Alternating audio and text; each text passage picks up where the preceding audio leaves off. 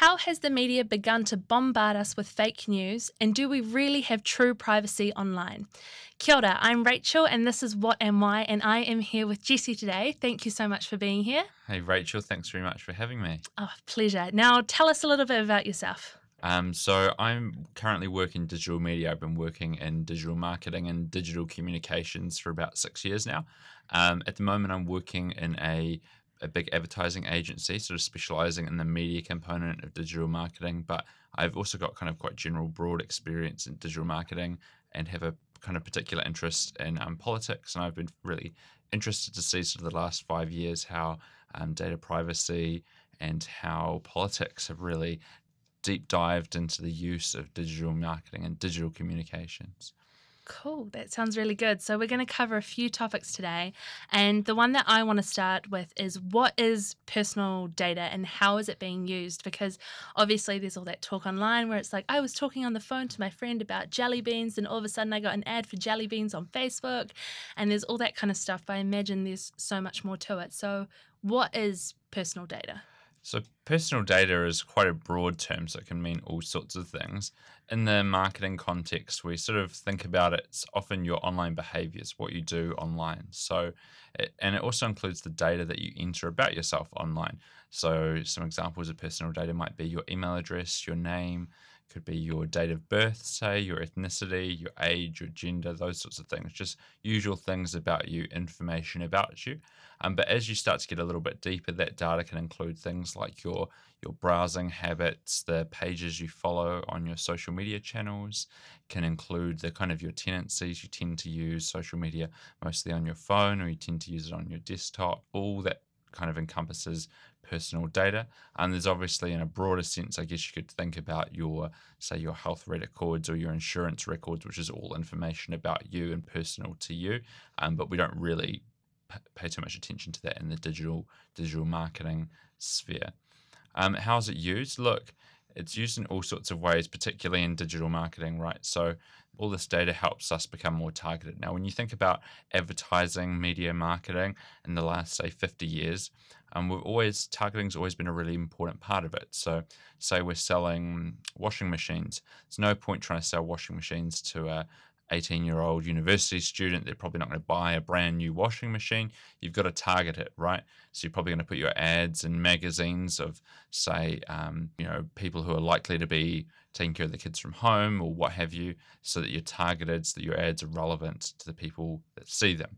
Now, in the past, you've been able to do this, say, through TV programming. You know, we know lots of people who say even kids' toys. Say you did want to sell in kids' toys, um, you would you'd put those TV ads on during kids' TV shows. You wouldn't put them on at you know 11 p.m. at night. So there's always been an element of targeting when it comes to and to marketing as a whole. But when it comes to digital marketing, the amount of data that's available is really uh, is really crazy. It's quite a it's a whole different level. You know, if you think about traditional marketing, so by that I mean sort of offline, so you know your TV, your billboards, your magazines. You know, we could roughly say, well, you know, people 25 to 35 or say maybe 18 to 30 would be most likely to watch Love Island. So if we want products to sell to them, then we ought to put it on during Love Island, right? That's sort of general information, not personal. Uh, in digital marketing, we could go, well, you have you've been to the Love Island website, you follow Love Island on Facebook, so we know you're definitely really interested in that. So we'll sell ads specifically to you and um, these groups kind of get generalized. You know, it's not individual. We don't have a list of, say, um, phone numbers or a specific person we show ads to. These are big groups. But that data can really be collated and we can really build a big picture about someone. So we know that they follow Love Island. You know, they've entered their exact date of birth into Facebook. So, say we've got their exact age. There's um, there's trackers that go on most websites you go on that will link up with your Facebook page, so we can see, say, most of your Facebook, um, sorry, most of your web browsing activity. So we can link that and start to build a profile about you.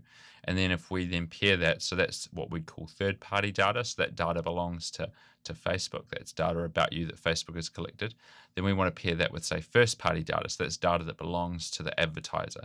So say say the advertiser was a clothing brand right? They might have put data about you that says, oh, you last bought blue shoes. And so they could pair that, and oh, and this is your email address. So they could pair that first party data. We know you like blue shoes, and we know your email address, and then pair that with the data, the third party data, which is the data that Facebook is holding about you. Um, say that you like Love Island, that you follow these particular pages, you go to these sorts of websites, and all of a sudden you can see we've built a much, much more detailed picture of what of who somebody is and it's much richer compared to say like i say a tv ad where it's just sort of much more broad brush. So we kind of build these really specific audiences. So that's that's how we begin to begin to use it in digital marketing.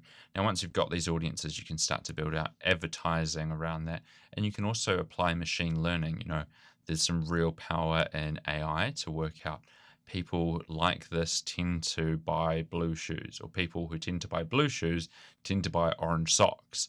And all of a sudden, the machine learning starts to pick up and can automatically start to know what you're more likely to buy, what you're more likely to click on, and show ads that are hyper, hyper targeted and hyper relevant to you.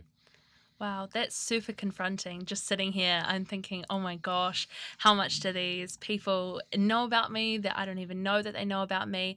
And in my ears, I can see how you know how it's good for them in selling their products but also i'm like is there some cons to this like is it, is it a bad thing that people know that i like blue shoes and i was born in august like are there going to be some disadvantages to that should i be concerned I guess that I guess it's a bit of a two-way street, right? So now the ads that you get online, in theory, should be much more relevant to you. Now this isn't done perfectly. You know, often you might see the same ad dozens of times, even though you've already bought the product already, right? That's an example of poorly executed digital marketing, right? It's still really in relatively early days. We're still really working out how to use this technology and when we can, and it's not perfect, right? So it does cause some issues. But on the whole, in theory, consumers are going to see ads that are much more relevant to them. They're things that they want to buy. So that it should make their online experience much more enjoyable. Now, the opposite of this, or sorry, the alternative, if you didn't have ads on Facebook, then Facebook has to make their money somehow. So it'd probably be a pay a subscription model, right? Mm. And you can see that in a number of apps where you can either have an ads option, a free ads account, or you can have a no ads premium account. So it's sort of a trade off for consumers. Do you, if you want all these sort of free apps that are out there, then they're not really free. I mean, they're free in the sense you're not paying any money, but they're not free in the sense that the exchange is that you get their service for free and they get to show you ads and they also get to collect all that data about you and then sell that data onto advertisers. So that's the, I guess that's the trade off there. So that in terms of cons, I mean, I guess you're giving up a lot of your your personal data, right? You're giving up all your browsing history, say everything you do on social media, everything you message and Facebook Messenger is all used to help build a profile about you. Um, and I've really focused on Facebook, but this is relevant across you know a number of platforms, um, your TikToks, your Instagrams, even outside of social media, just web web behavior in general. We tra- yeah, that's generally tracked by advertisers, um, what websites you go to. So all that data is sort of collected um, and used to build a profile about you. Now, how could it be used? I mean, it's it's hard to say, right? There's um at the moment it's largely used for advertising. So I so I guess the the con is that well you know you're going to have ads that you know might feel really personal and also they only use the ads because they work right? So mm. you're probably going to be more likely to be i'm not going to say conned out of your money but you're more likely to spend money or or buy these things um, and because they're going to be quite persuasive. You know people who often say you know i'm not influenced by advertising or marketing doesn't really affect me or you might think that internally but the reality is there's no way that advertisers would be spending the money they do if it didn't work it definitely works and you know we're definitely affected by it. Wow. Okay. That's really that's really intense stuff to think about. And like even like you said like your web browsing data or the tiktoks that you watch it isn't it isn't just facebook it isn't just google. And so and kind of thinking on that idea uh, like there's a there's a whole new fake news thing now and fake news being targeted at you and it's just it's an absolute bombardment. So how have we gone, in your opinion? How come we used to have the knowledge readily available within media? And why are we now being bombarded with fake news? Is that an advertising thing as well? I think fake news kind of goes beyond advertising, right? Advertising we're more talking about selling products. And I guess there's special circumstances around fake news, which is political advertising, which we saw it particularly in the 2016 um, US election and in the 2016 uh, Brexit referendum. These sort of these technologies that were traditionally or have in the past been largely used for advertising for private companies to sell products and services had now really been picked up and used to the extreme with political lobbying groups and with politicians and campaigners themselves. Now, in terms of fake news, I guess it's sort of a wider internet trend than just data privacy, right? Mm-hmm. So in the past, you know, you think pre-internet era, right? There was only a, a, limited number of publishers, so you know, you had a few newspapers, a few radio stations, a few TV channels, and news news shows, and they were held to quite rigorous standards. You know, if they didn't, if they provided information that was false, they'd be heavily criticised, possibly could be sued in court, and so forth. So they're held to a really, really high standard, and and today a lot of them still are, and for the most part still are. But now we've moved to this digital model, things are really beginning to change. And because these platforms are largely funded by ads, there's a lot of sort of you know clickbaity news out there. So if you think about say a typical um, online article on a say local news source, whether that's um, the NZ Herald or Stuff are probably the two most prolific ones in New Zealand. Now, when when do they get paid? Well, if you open up a if you open up a page on their website to read a blog to read one of the articles they get paid for every ad that's shown. So the longer you or the more people that refresh the page they get paid every time an ad is shown. So wow. they want to have they want to have articles that are more likely to get people to click through which is why you get to this point of clickbaity pages. Now how does this play into fake news well, one, there's like an abundance of information available on the internet, right? So when the internet sort of first came out, it was actually about linking universities to link sort of information, knowledge sharing, um, and data sharing. And as it's progressed, more and more information has become available. But unlike what I dis- discussed earlier, which was the whole, you know, publishers being held to a rigorous standard when in an offline environment, when it comes to an online environment, just about anyone can go and set up a website. So, say you wanted to set up a, a, a fake news site, it really wouldn't be all that much work. So, you know, all you have to do is set up a set up a website. Now, for those who don't know, there's a lot of Uh, there's a lot of platforms out there that will just allow you to sort of drop and drag their really self-service tools to build a website. It's pretty simple. Wouldn't cost you more than say about 100 New Zealand dollars. You could set up a, a website in a few hours that looks like a news site, and you could call this whatever you want. You could call it, you know, ABCDE News. There's no sort of verification, and if you've got real, if you've got some real kind of computer development skills, you could host this website wherever you wanted. So you could host it in a country that's not well regulated, so it's not held to those same standards. Now, on the site, you could publish whatever you want, right? You can make up stories about um, the. I mean, if we're looking at what's happening now, you can make up you know false stories about the Black Lives Matter movement, how violent the protesters are or aren't. You can make up all sorts of stories, write them, and provided you write them in a journalistic style, they could be quite convincing. Now you've got these articles, right? So, I mean, you you could compare that again to say 50 years ago, right? Like anyone could write a book, anyone could, you know, record a record an album or some audio and then and with hateful or false information in it. But what didn't used to exist is the is the infrastructure to really spread that information. You know, so if you had some sort of fake news uh, in terms of say uh, an article you wrote, you know, no newspaper is going to take you seriously. No one's going to put it in their newspaper. But now you can sort of load it into your own website and then you can distribute that information via social media. So you think of the likes of Facebook, Twitter, Instagram, so forth. These these platforms, you know, are based on they build algorithms to show you posts or so show you things on your feed based on how likely you are usually to click on the content or engage with it. So engage means say watch the video, like, comment, share, etc. So you're getting rewarded for things that make you click through. So so content that is really like snappy, it really catches your attention that's what's gonna that's what's gonna be in the, the highest point in your feed. But mm. so what makes you click through? Well, it tends to be more outrageous things. That's why we see so many outrageous titles now. They're so inflammatory. you know, often they sound a bit ridiculous. It's so that you click through on it. And the ones that are going to get you to click through the most, the ones that are going to be showed up most, best in your feed. Now, how does this play into fake news? Well, say we set up this fake news site we were talking about before, and we integrate that with the with social media.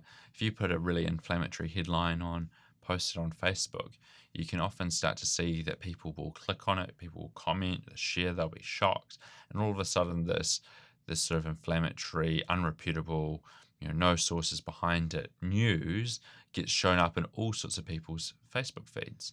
And now, unbeknownst to them, they click through to this news site. To them, the website looks totally legit, even though it might not have any clear ownership or any clear basis for it. And this sort of made up news can get spread, and anyone can jump on and do it. Wow. yeah, that's really intense. So, you know, with these fake news stories that people write, do they get, you know, I don't know if this is the right word, but do they get marketed to you in the same way that advertising does? So, you know, you talked about with advertising collecting your personal data. Can these fake news sites also collect your data and sell it, sell their fake stories to you? Um, can they collect your data? Well, they can use existing third party data, which is what I mentioned before, right? So mm-hmm. they could set up an advertising account inside, say, the likes of Facebook. Now, Facebook has really cracked down lately, so things have changed. But if we think back to 2016, um, they could definitely set up an account, set up an advertising account, and use the data that Facebook has, right? So we know that this story uh, will be most convincing to white middle class mothers. So we'll target white middle class mothers on Facebook and, sp- and spread this information using Facebook's proprietary um, or Facebook's data.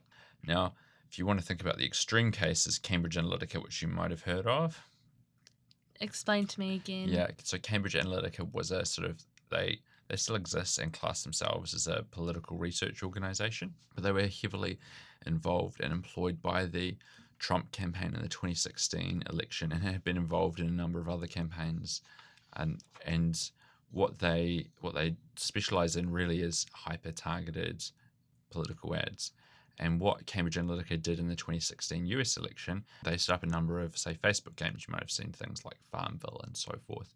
So they set up a ton of these these Facebook games. And what would happen is, um, I mean, this was targeted to America, so Americans would click and play these games, and you know, you'd often sign up to these sorts of games or a page, and you know, there's a big long terms and conditions. You don't really read it; you skip over it and start playing the game. But one of the terms and conditions was that they is that you handed to them all your Facebook data. So, so they would um, collect all of a sudden. They'd know all the pages you follow, your age, gender, where you lived, your name, etc., and they could build a profile about you. So now they've got a massive database of people. Now the way the US um, US electoral system is structured is that there's really only a few purple states which need to be sw- swung either way that decide the election. You know, states like Texas are always Republican, states like California are always Democrat, and for the most part, most states are sort of a fixed either you know Republican, Democrat, red or blue, um, yeah, red or blue. Now there's a few purple states. So they worked out, okay, in these purple states, who are the people that are the most, you know, could go either way. So now they've got this huge database of they've got this huge database of Americans' information. And then they know from sort of historical information and sort of general information about polling, well, who are the most likely to be swayed. So they know, say it's, um, I, don't, I don't know exactly who it was, but say it was um, middle-aged, you know, middle-aged white Americans. So what they could then do is out of their massive database, they could find all the middle-aged white Americans and send them ads that would sway them one particular way and think about what matters to those individual people the most. So for, you know, white middle class Americans, it might have been um, the anti-immigration sentiment that was held by Trump in his campaign. So they could say send all sorts of fake news or made up political ads saying how you know, Hillary Clinton was just going to open up the borders and let anyone in, but Donald Trump had a good stance on on immigration and think about what really matters to them. And then they could identify multiple segments. So it might be middle-aged Americans as one group, then there might be young African Americans, and there'll be different things that matter to them. So they'd show them ads that would, you know, persuade them, regardless of the veracity of the content that they're actually sharing with them. And so, using this sort of personally identifiable information that they collected via these games, they were able to be kind of hyper targeted and swing just the right voters the right way. That sounds pretty corrupt in my ears. That's all I can think. So, in your opinion, do you think what Cambridge Analytica did worked? Do you think it swayed voters? Oh, absolutely. I think their involvement, along with the, um, you might have heard of sort of the Russian involvement in the election, made a pretty significant difference in, in what was a, a quite a tight election. Yeah. So, what was the Russian involvement? Can you just elaborate on that a little bit? Yeah, I mean, so there hasn't been anything really definitive. Obviously, the Mueller investigation has put a number of people away for their involvement with Russia and their collusion with Russia on the Trump campaign. Um, the Russian groups did sort of s- similar methods to what um, Cambridge Analytica used, but they would set up sort of these Facebook pages. Uh, So they might be, say, uh, as I mentioned before, they might be um, Christian Americans against immigration, a Facebook page like that. And they would create all sorts of memes and fake and, you know, made up stories and information, and they just push it out. And then they would really try and sow discords. They might then create, a, you know, a um, feminist Americans for equality, and then they would post information that would, you know, to either group would create sort of an, an inflamed relationship and really, you know, kind of build these groups up together, even though that they're behind both the Facebook pages. They would sort of, you know, take shots at each other, and they'd really kind of stirred up this this social discord. And there was even a number of protests that they organised, where they would organise both the protest and the counter pro and the sort of counter protest with two different Facebook pages. Oh wow, that's really that's really corrupt. I can see that. Well, so we we hear about the disadvantages of that now and the way they swayed these votes in a way that wasn't very kind. But are there any advantages to this kind of political stuff being all over the internet, or is it just going to sway you one way or another and make it really unfair?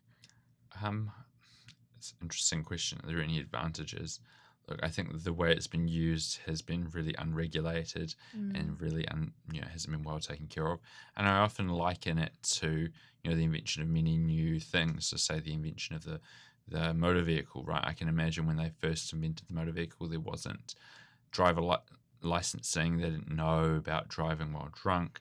I'm sure there was no seatbelts, right? They just sort of had invented this new technology, but really hadn't learned how to be safe with it, and hence, you know, the high number of deaths and so forth associated with that. Um, and that can often be said for a number of inventions when they're first made. And I think the same with the internet. We've kind of invented this thing, the internet, but haven't really thought about how to regulate it, how to manage it, Mm. and how to ensure it's used safely.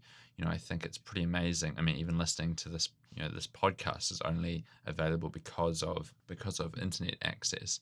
So, I mean, there's some pretty amazing things you can do with the internet, and it's taken you know leaps, leaps and strides. Really brought us into the future. But I think now we're getting to a point where we really need to think about how are we going to regulate it. Now, I know a lot of those big, you know, Googles and Facebooks are starting to self-regulate more, so they're they're trying to control um, control themselves. The government doesn't set too many regulations. But you know, if we look at how these platforms are being used, I mean, the most horrific was you know a year ago the the Christchurch terrorist shootings that were live streamed on Facebook. I Mm. mean, that is just it's absolutely abhorrent. You know that that sort of content would be allowed to be shared online, and we haven't really thought about how this is going to be used. You know, we've had plenty of time for say TV. You know, where everything is checked. You couldn't. You, there's no way you would ever stream live stream a, a mass shooting on on TV. It's well regulated. Well, you know, it's very very strict. But online, we haven't really thought about how do we regulate it. How do we how do we take care about what content's available, and also the line between freedom of speech and obviously, you know, you know, protecting people and protecting the content that's out there because you know some of it's just abhorrent.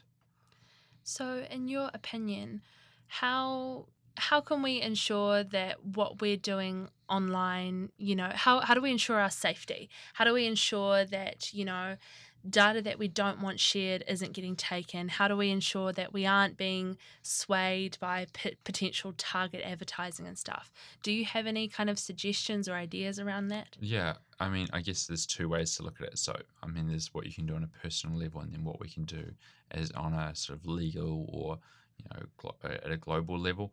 You know, so there's more regulation coming in to New Zealand at the moment that'll be similar to the um, GDPR in the European Union, which really um, reduces how targeted you can get. You know, particularly for minors. So how much advertising you can show them, how targeted that advertising can be, um, which is virtually none um, and how you can use personally identifiable information. So that's that new legislation's coming in probably hopefully by the end of the year.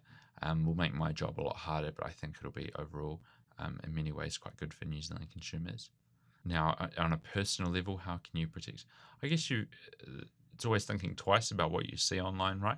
Now you can go crazy and set up you know VPNs, use Tor browser, etc. So no one can ever track what you do if you if you if you're really worried about it. But that it does get to be a little bit of a you know tinfoil hat, and technology becomes really impractical to use. I think I think it's thinking about everything you do online isn't it's not private, right? When you open up a web browser, that web browser is checking what you do. You know, your ISP does see where where that traffic is going, what you're doing. So realizing that what you do on the internet isn't private and thinking about it as being sort of a public forum, even when it might seem or feel that it's private, it really isn't. What else can you do? Well, I think it's also considering, like we're talking, we talked previously about fake news. You know, really thinking twice about where has the information that you're reading been sourced from? Who is providing you this information? Is it a reputable and regulated source? Like, is it you know? Is it from um, Stuff or the NZ Herald if we talk in New Zealand context, or is it from a you know a reputable source, or have you never ever heard of this news website before? Is it just a Facebook post that someone you know I've seen even in my own family people sharing um, information or sharing Facebook posts that just someone on Facebook has written a story and set, mentioned all these facts, but no sort of verifiable information about it. So you need to apply some critical thinking. You know, don't just take what you what you read online as truth. Really think about it. Um, it, also, the technology you purchase, thinking about who owns it, right, or who created it, and what their incentives are. You know, fundamentally, corporations are incentivized by money. So, if you look at, um, you know, if we were to compare, say, Google and Apple, right? Now, Apple is a consumer brand. They make products for consumers. They don't really get they don't get any money from advertisers really, apart from a few on Apple Music. So their interests are protecting protecting their technology users, the consumers. So they want to act in their in cons- their consumers' best interest, the people who own the products. Now, if you compare that to say Google, right now, Google make money two ways. So they make money off one of the things they sell to consumers, um, which isn't a lot really, but it does include, say, the Android operating system, Google Chrome, which isn't for sale, sorry, but say Google phones, etc., that they provide to consumers. But they also make a huge amount of money off advertisers. So, and advertisers benefit from, as we talked about earlier, they benefit from that data. So, you know, if you're using an Android phone, you've got to be aware that really most of your activity on your phone is going to be collected by Google to help them build a profile about you to use in advertising. Comparatively, an Apple phone is really actually quite secure. I mean, there's even been cases in the States where the FBI have tried to get into it and can't. You know, I've seen a number of the Black Lives Matter protesters saying to, you know, remove the fingerprint and face ID lock because after that it's pretty well impossible to break into a phone and it's hard to collect that information.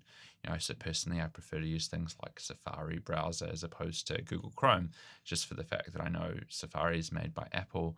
They don't really have any interest in selling my data compared to Google, who you know Google Chrome, where really that's like an advertiser advertiser owned advertiser owned web browser. You know everything you do is going to be is going to be tracked. So if you if you're concerned about it, I would just think about who who owns the product that you that you're using, and um, and make a decision there. My heart is racing as an Android Google user. I've just suddenly become quite paranoid. And, and I mean, it's a trade off, right? You're just understanding what you're giving. I'm, you know, it's less worrying about it's more important that people know what they're giving up, right? So if you know that you've got an Android phone and hey, you know, my data is going to be collected and used for advertising and who knows what in the future, right? I mean, one of the big concerns that's often discussed is, you know, right now it's anonymized data, you know, as an, if I, you know, as an advertiser, I don't know, I can't identify that it's you individually. I'm not trying to, and that's no use to me. I'm trying to get pools of, you know, 10,000, 20,000, a million people that have sim- a similar profile to market to them, right? That kind of individual stuff about you isn't that important to me, but um, Google owns that data now once you once you give that over. And so, what could be done with it in future? Well, you know, if we're just sort of spitballing here, could, could it be that um, that, that Google now sells to employers your your data so they could go so you know some a company's looking to hire someone and uh, that's they go to google and say hey you know we'd like to buy the um, what data you have on you know jesse um, just before we before we make a decision if we hire them. And then google can just hand over you know all my browsing data. Now that i just to caveat that it's definitely not happening now and that's not legal now but it's you just don't know how things are going to go right? 10 20 30 40 years. You know right now you might be like oh don't mind being advertised doesn't matter. I don't really care if i get ads that are blue shoes in fact that's better. But hey let's think about how that's going to be used in you know sort of 30 or 40 50 years from now. What might change? You know that data is just not owned by you it's out of your hands. So just being aware that that, that all that data you hand over could be made very very public Wow, thank you so much. This has been a really eye opening experience, and I'm sure it's not just me, I'm sure our listeners on the other end are going to be quite taken aback, but also quite informed. So, thank you very much for your time today. Really appreciate it. No worries. Thanks for having me.